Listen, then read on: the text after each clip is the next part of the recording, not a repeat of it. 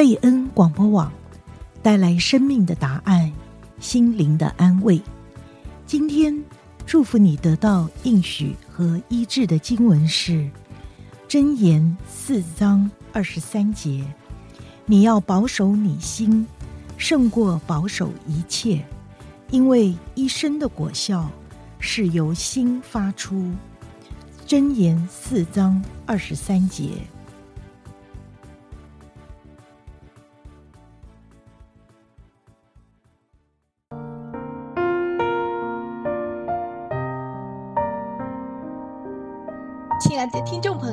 欢迎您来到贝恩会客室，我是刘平。今天邀请 Anita 陈柔恩，我对她特别特别的有感情，为什么呢？因为她是我在博爱中文学校教十年级的学生，品学兼优。作为一个老师呢，我真是以他为荣。而如今呢，他念完了呃 San Jose State，现在也在攻读博士学位。而他呢，有一个极大的理想，就是他要竞选加州国会议员的职位。这是他第一次参与选举，很高兴邀请到他来跟我们谈一谈，也让我们一起来了解一下他对政治的理念还有关心的议题。就让我们一起来欢迎 Anita 柔恩。刘老师你好，很高兴哦，作为老师能够邀请你来我们的节目来访谈，尤其是要来谈谈你对政治的理念啊，你有这样子的一个热心还有决心啊，要参与政治的选举啊，老师非常的感动。首先呢，也是请你来先简单的介绍一下你自己好不好？嗯，好，没问题。我的名字叫做陈柔恩，英文名字是 Anita。那我爸妈大概三十五年前从台湾移民到美国，那后来我爸爸因工作的原因来到加州，所以啊，我从小就在圣何西长大。那接着小时候还会去那南瓜园，还有去采草莓。那就可以看到圣荷西在这二十五年的这种改变。那我是一位英文老师，那我十六岁的时候自己创业，开始教英文写作。那我这样学还有教也教了十年的时间。那我本来真的没有打算 走政治这条路，不过因为今年暑假看见了一部电影叫做《Sound of Freedom》，是描述人口贩卖的问题，尤其是在美国。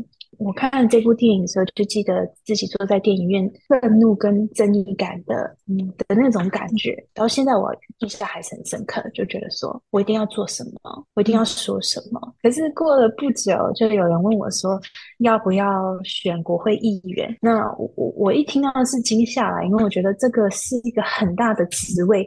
呃，为什么找我？好像不知道可不可以做这件事情。嗯、那后来，呃，我祷告了，也问了牧师，问了呃家人，然后在自己心中也有一种平安，所以，嗯，希望在这个选举当中，嗯，可以为无法为自己发声的人发声。我觉得 “Voice for the Voiceless” 就是一直在触动我的一句话，一句经经文。从这一个感动，我就走上这条政治的路线上。听起来很有使命感啊！我相信在你的心里面啊，你就是有一个理想热情，借着你勇敢的发声，能够为这个社会呢争取更好的一个生存的环境，要创造一个更美好的未来。觉得年轻人真的是有无限的潜力，出来竞选。据我知道，你是禁食祷告了好几天，也让我们来了解一下你在竞选议程当中你要关注的议题。有哪些方面呢？对，我觉得很特别的，就是在这个过程当中，我一开始是因为这个人口贩卖的问题，尤其是性贩卖，呃，对 minor under eighteen 这个问题特别关心。那我觉得他们真的是无法自己发声的人。那后来我发现有好多好多人感觉自己无法发声，嗯，不管是他们自己英文不。感觉自己英文不够好，或者是就可能没有这种环境或资源，他们就觉得自己好像无声的，没有办法为自己发声。这这两块呢，一个就是家长跟学生们，所以我就出了这一个教育自由的这一点。那还有一个就是小企业家，他们也因为安全这个问题，我想大家都有都有影响到，所以呢，他们也感觉自己无法为自己发声，所以就呃形成我这三点三个议题，呃，公共安全，呃，维护自由、教育自由，还有消除人口贩卖这三点。哦，所以你有针对三个议题，就是公共安全、维护教育自由以及消除人口的贩卖。我想这三方面呢，正是在我们这个社会呢，看见有很多一些的黑暗面或者是不公平的地方。我想你就是要出来为这些弱势的群体来发声。嗯嗯嗯。那讲到公共安全呢，哇，尤其是最近我们的旧金山，我们看到真的我们处在一个很不安全的生活环境。都有抢劫的案件，有朋友他去大华九九去买菜，哇，出来的时候呢，刚进了他的车子，抢劫犯呢就逼近他，把他的皮包都抢走了。所以像这些的报道。这阵子以来，在我们湾区比比皆是，常常听到，造成我们在公共安全上面有一恐惧感，变得十分的不安全了。这边有一很重要一点，就是除了真正的伤害，就像你的朋友在九九就被抢了，可是他的故事被传给你，传给你的听众，还有传给他，可能他的社群，嗯、我们大家都会产生一个害怕的感觉。那我觉得这很自然。可是我们长期活在这种害怕的感觉，人民就变成在一个很高压力的情况下底下，那这个对我们身体的健康、心灵的健康都非常的受害。所以，嗯，我觉得就我们在看安全这个问题的时候，公共安全不不只是一个一个的案例，还有就是给民众的一种感觉。我们是不是安全，还是我们在我们在天天的生活当中是不安全的？嗯、我觉得，呃，这个问题很重要。有时候我们真的很怀疑，哎呀，我们是居住在这高科技哈矽谷吗？为什么有这么多这样子的事件发生？公共安全呢？每一个人呢，也都非常要来关心。那另外在教育方面，yeah, yeah. 那你讲到要有教育自由的理念，每一个人或者是父母家长在教育的方式上面，要给予一些充分的自由啊，是这样子的意思吗？嗯，因为我觉得这这有两个方面，一个就是说了解 education is the right and the responsibility of the parents，所以这个教育他们自己孩子是家长的一个总权利。现在的学校常常会好像让家长跟学生有一种分离感，嗯，不管是可能 report 变少了，或者那个 curriculum 不公布，嗯，就感觉好像学校让家长跟学生的距离。越来越大，教育自由就是让家长还有学校认可说，其实这个教育是家长的 right，他的权利。那他们当然有自己，我可以把这个权利给公共学校或者私立学校或甚至 homeschool。可是呢，到最后这个权利是在家长的手上，这是第一个方面。第二个方面呢，我觉得就是让学生有一种环境，他们可以自由的思想。像我做英文老师的一种 approach，我的一种看法呢，就是基本上不会跟学生讲说要怎么做的决定。呃，可是我们会一起做研究。那最近我们做了一个 essay，我们做了一个文章，是在讲 mosquito gene drive。那这个很有趣。嗯，在非洲常常会有一种 disease 叫做 malaria。那这个 malaria 是全世界最 deadly 的 disease。那呃，有一些科学家他们找到一个方式，会 biologically manipulate the mosquito，然后就是生出后来生出来的 mosquito。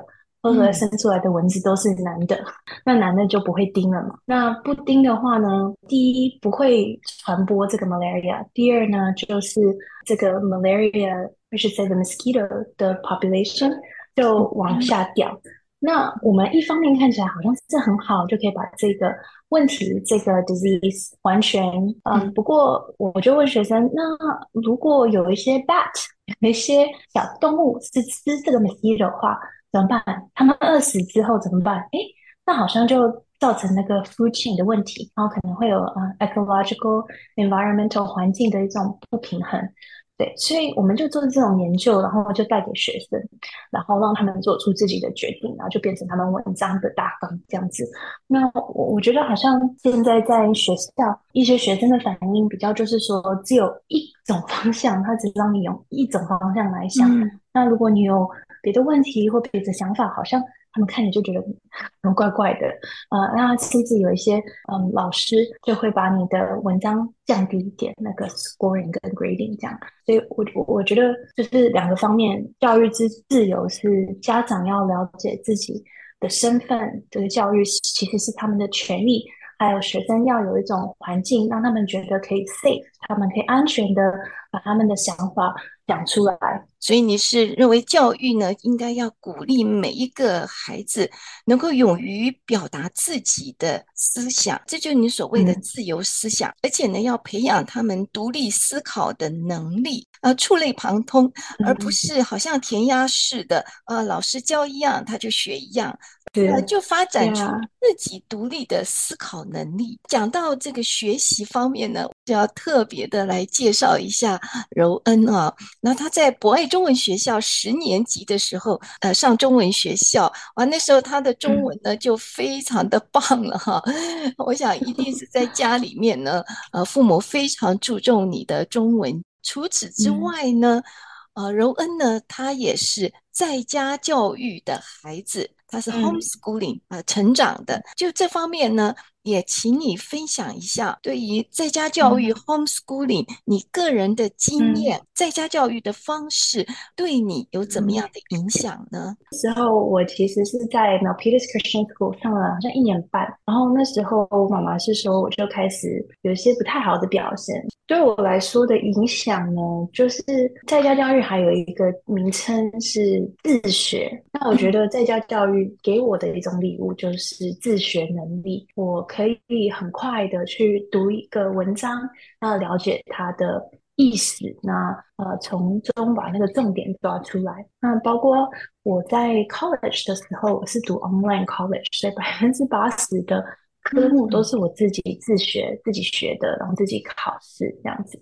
那我到 MBA 的时候呢，刚好是 COVID，所以上到一半 in person，上到一半，然后呢就回到家里，然后呢就上网课。那我觉得这个自学的部分也是要，就是有一定的水准才可以成功。那现在我在读的 PhD program 也是 online，it's asynchronous，意思就是说老师会把一些教材放到网站上，然后让你自己读，然后自己。写功课，那他会做做那个下功课的部分，对，所以我觉得，嗯，也许 自学给我的礼物就是自学能力。你的父母让你在一个很灵活的学习环境当中来成长，培养你这样自主学习的能力，真是对你不只是个人的自信心。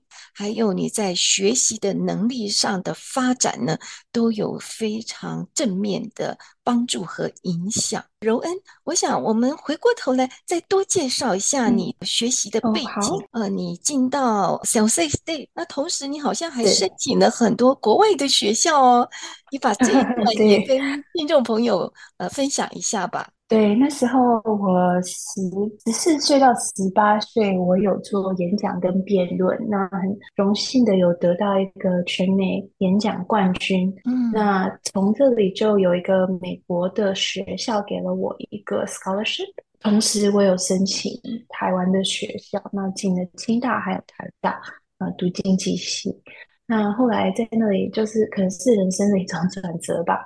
就在祷告，然后问神说要留在美国还是是去台湾？对，因为在台湾的机会好像也不错。那那时候我就感觉神要我留在美国，所以我就乖乖的留在美国。嗯，那那时候其实我走过了一段非常 depressed 的的感觉，嗯，depression，因为我觉得哦，好像我没有走到自己心目中的大学，我就这个。这个生命好像就没有什么价值。嗯，那时候我忧郁了很久。嗯，那当当然，他同时我是在教学生，所以我是还有在工作，边工作边读书。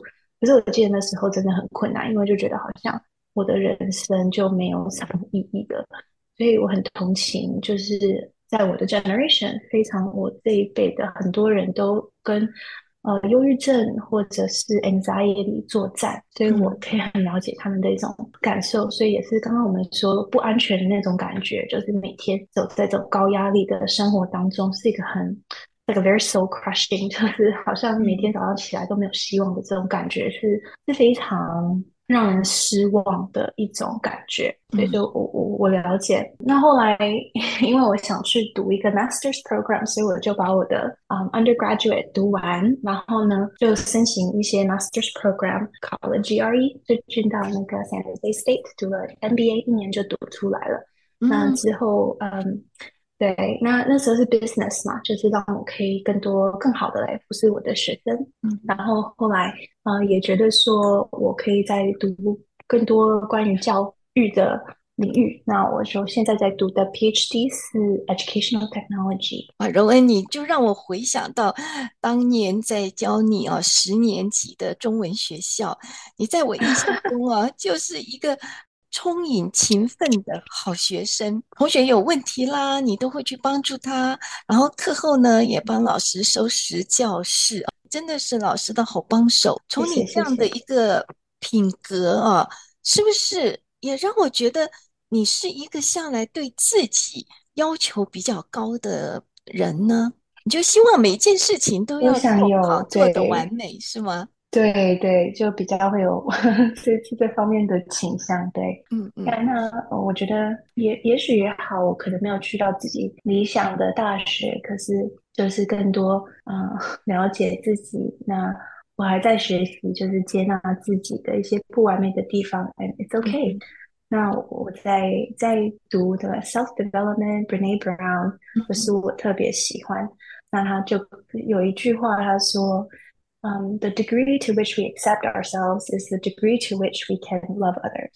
我们接纳自己的程度，就是我们可以爱别人的程度。那我觉得，我读到那那个话的时候，我就发现啊，我是一个其实很想要服侍别人，那真心爱别人的的人。那如果我要从一个非常真心的地方来爱他们的话，我要从接纳自己开始。接纳自己真的非常重要啊！在不完 美，对，还在学习当中。对，对，我我想没有一个人是完美的。那在不完美的当中呢，找到完整的自己。我想你这种喜欢追求完美的个性啊，其实是很好的。不过呢，可能有时候也要提醒自己啊，因为追求完美最大的陷阱就是在于你永远有时候会。呃，否认自己，总觉得哎呀，我还没有达到我 最高的目标啊！要真心的跟你说，你你是一个非常优秀的呃学生，也是一个对人生怀着一个憧憬和梦想，而且勇于追梦的年轻人。嗯、那我们再回到你要竞选的议题这方面，嗯我不晓得在推动教育自由方面。有没有什么是具体可行的一些方法？嗯，其实很多是家长对学校的一种认知。我发现很多家长会觉得说：“哦，好像教育就是要留给学校。”那我觉得一很重要的一块就是让家长知道，其实这个学习的部分是你的权利。那你当然可以跟公立学校、私立学校分享，不过这还是你的孩子。那最终你是他第一位的老师。啊，而且他你是他永远的一个老师，在他 K through twelve 或甚至 college university 的过程当中，不要失去这个亲密的连接，这样子。嗯，对，我觉得这是第一点。那那第二第二个就是说，其实我们现在 local 跟 state 的 funding、嗯、就是从 Department of Education 来的。那我们联邦政府有这个钱给 state 的时候呢，他们就可以跟 state 还有 local school 讲说，如果你要用这个钱的话，你就要教这种教材，或者你要做这些事情。嗯，可能很多人觉得说，哎，这些是 state and local 的问题。可是如果我们往后推的话，我们会发现，其实联邦政府是用钱来，嗯，可以说诱惑吗？就是你 要到 state 跟 local 的学校做他们想做的事情。那如果我到 Congress 的话，我就会看看这些这个钱到底是往哪个方向给什么样的钱。嗯、然后呢，如果有一些呃可能让家长没有办法跟学生有很好的连接的政策，我一定会啊、呃、希望把它收回来。听起来你对你的议题啊有非常清晰的目标和计划。我也希望你在这几方面，尤其在教育上的理念。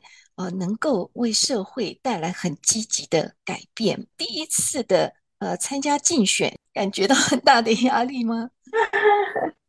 对，还蛮大的压力。对，不过就是、嗯、可能这是一个我学习的过程，就是把这个完美的一面放开，接受接纳自己的一些限制，啊、嗯，不不完美，然后就是每天可以快乐的往前走。嗯，那我想，不管呃是初次参选还是有经验的候选人，在参选的当中都会面临一些困难还有挑战。作为第一次参选的候选人啊，嗯、你觉得在这 次的选举当中，呃，对你来说最大的 challenge、最大的挑战是什么呢？呀，yeah, 我觉得有有一个很大的，我们其实有讲过，就是说这种对自己的看法，就觉得，哎、嗯，如果这个演讲没有完全讲好，或者是这个 meeting 我没有完全带的很好，我自己感觉自己带的很好，我。是不是还是 OK 的？我是不是可以就是面对自己，然后呢说 It's OK，我们在学习。嗯，我觉得这这对我来说是还蛮 困难的挑战。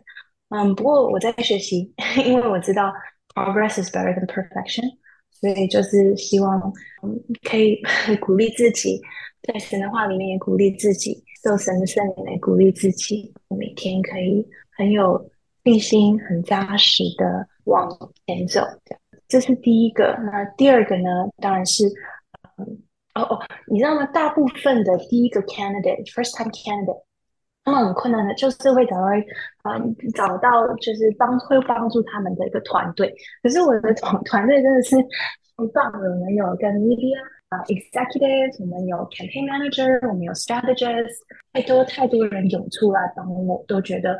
非常非常的感恩，所以这一块是没有。那有一个很实在的一个挑战，就是 fundraising。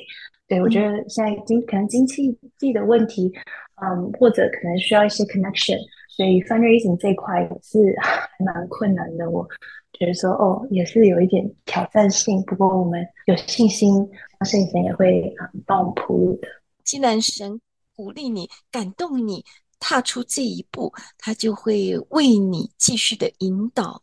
听了这么年轻的一个孩子哦，我们的华裔的下一代哦，有这样子的一个勇气要出来为社会发声，来参与政治，来改变我们生活的环境，能够为这个整个世社会呢带来一个正向，我们真的要好好的来鼓励他。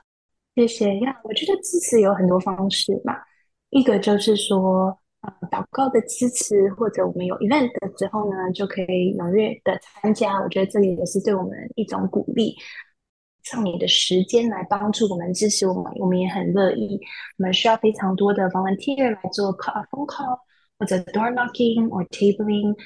我有个很感动的故事，就是那时候我在我们在一个月当中就收集到一千四百五十五个签名，就是超乎我的想象。对，所以就是非常非常非常感恩每一位支持者，帮我们这么辛苦的去收签名，啊那也对我们来说是一个很大很大的鼓励，因为你们的支持对我们来说非常非常的重要。那我觉得支持有不一样的方式，第一个很重要的就是投票，那投票总到最后是看谁投票投得多。我们三月有一个初选，然后呢，十一月有个大选。初选的时候呢，California 的 system，California 的系统是叫做 Top Two，所以在我们四个 candidate 当中，我们 Top Two candidates 就是收到最多投票的两位才会到大选。所以我觉得这个投票这一块是很重要的，也鼓励呃观众朋友们不是自自己投票，也呃鼓励你们的。亲朋好友也一起来投票这件事情。我想，当我们啊、嗯呃、把我们的投票成为我们的声音的时候，而呃 vote is our voice 啊、我们可以把我们的社会变得更好，因为我们让大家知道，其实我们是关心我们的社会。那这个美国也是我们的国家啊、这个社区也是我们的社区。那我们关心这里发生的事情，让我们不止关心，还有投票啊。变得更现实。那第二个呢，呃，我觉得就是做 volunteering 做义工啊，呃。那时候我在收签名的时候呢，在一个月的时间收到一千四百五十五个签名，我是非常的惊讶，非常的感恩，来说是一个非常大的鼓励。然后那时候我把那个签名交进去的时候，那个员工还跟我讲说没有看过有人写这么多名，嗯，然后就是觉得。我们是第一次做这件事情，那我们的朋友们在社区朋友们，呃，尽管我没有遇到他们过，他们还是这么踊跃的支持，就觉得很感动，很感谢。那我们啊、接下来也会有更多义工的部分，所以呢，也就欢迎大家踊跃的参加。那接下来我们打算会做一个叫做 Voter Pledge，其实是跟我们的签名的方式是一样的。在这个 Voter Pledge，你可以把你的名字写下来，还有你的 email。那我们在一个月前做一个呃 email mailing 提醒你们去提醒你们去投票。对，那一个月前、两个月呃两个礼拜前、那两天前、当天这样做一个提醒。柔恩娜，谢谢你这些资讯哈，我知道你为了完成这个愿望理想，付出了很多的努力啊。但是这种要服务的热忱啊，真的令人非常的敬佩。我想你的出来的参与啊，也可以激励华人的下一代能够更积极的来参与政治啊。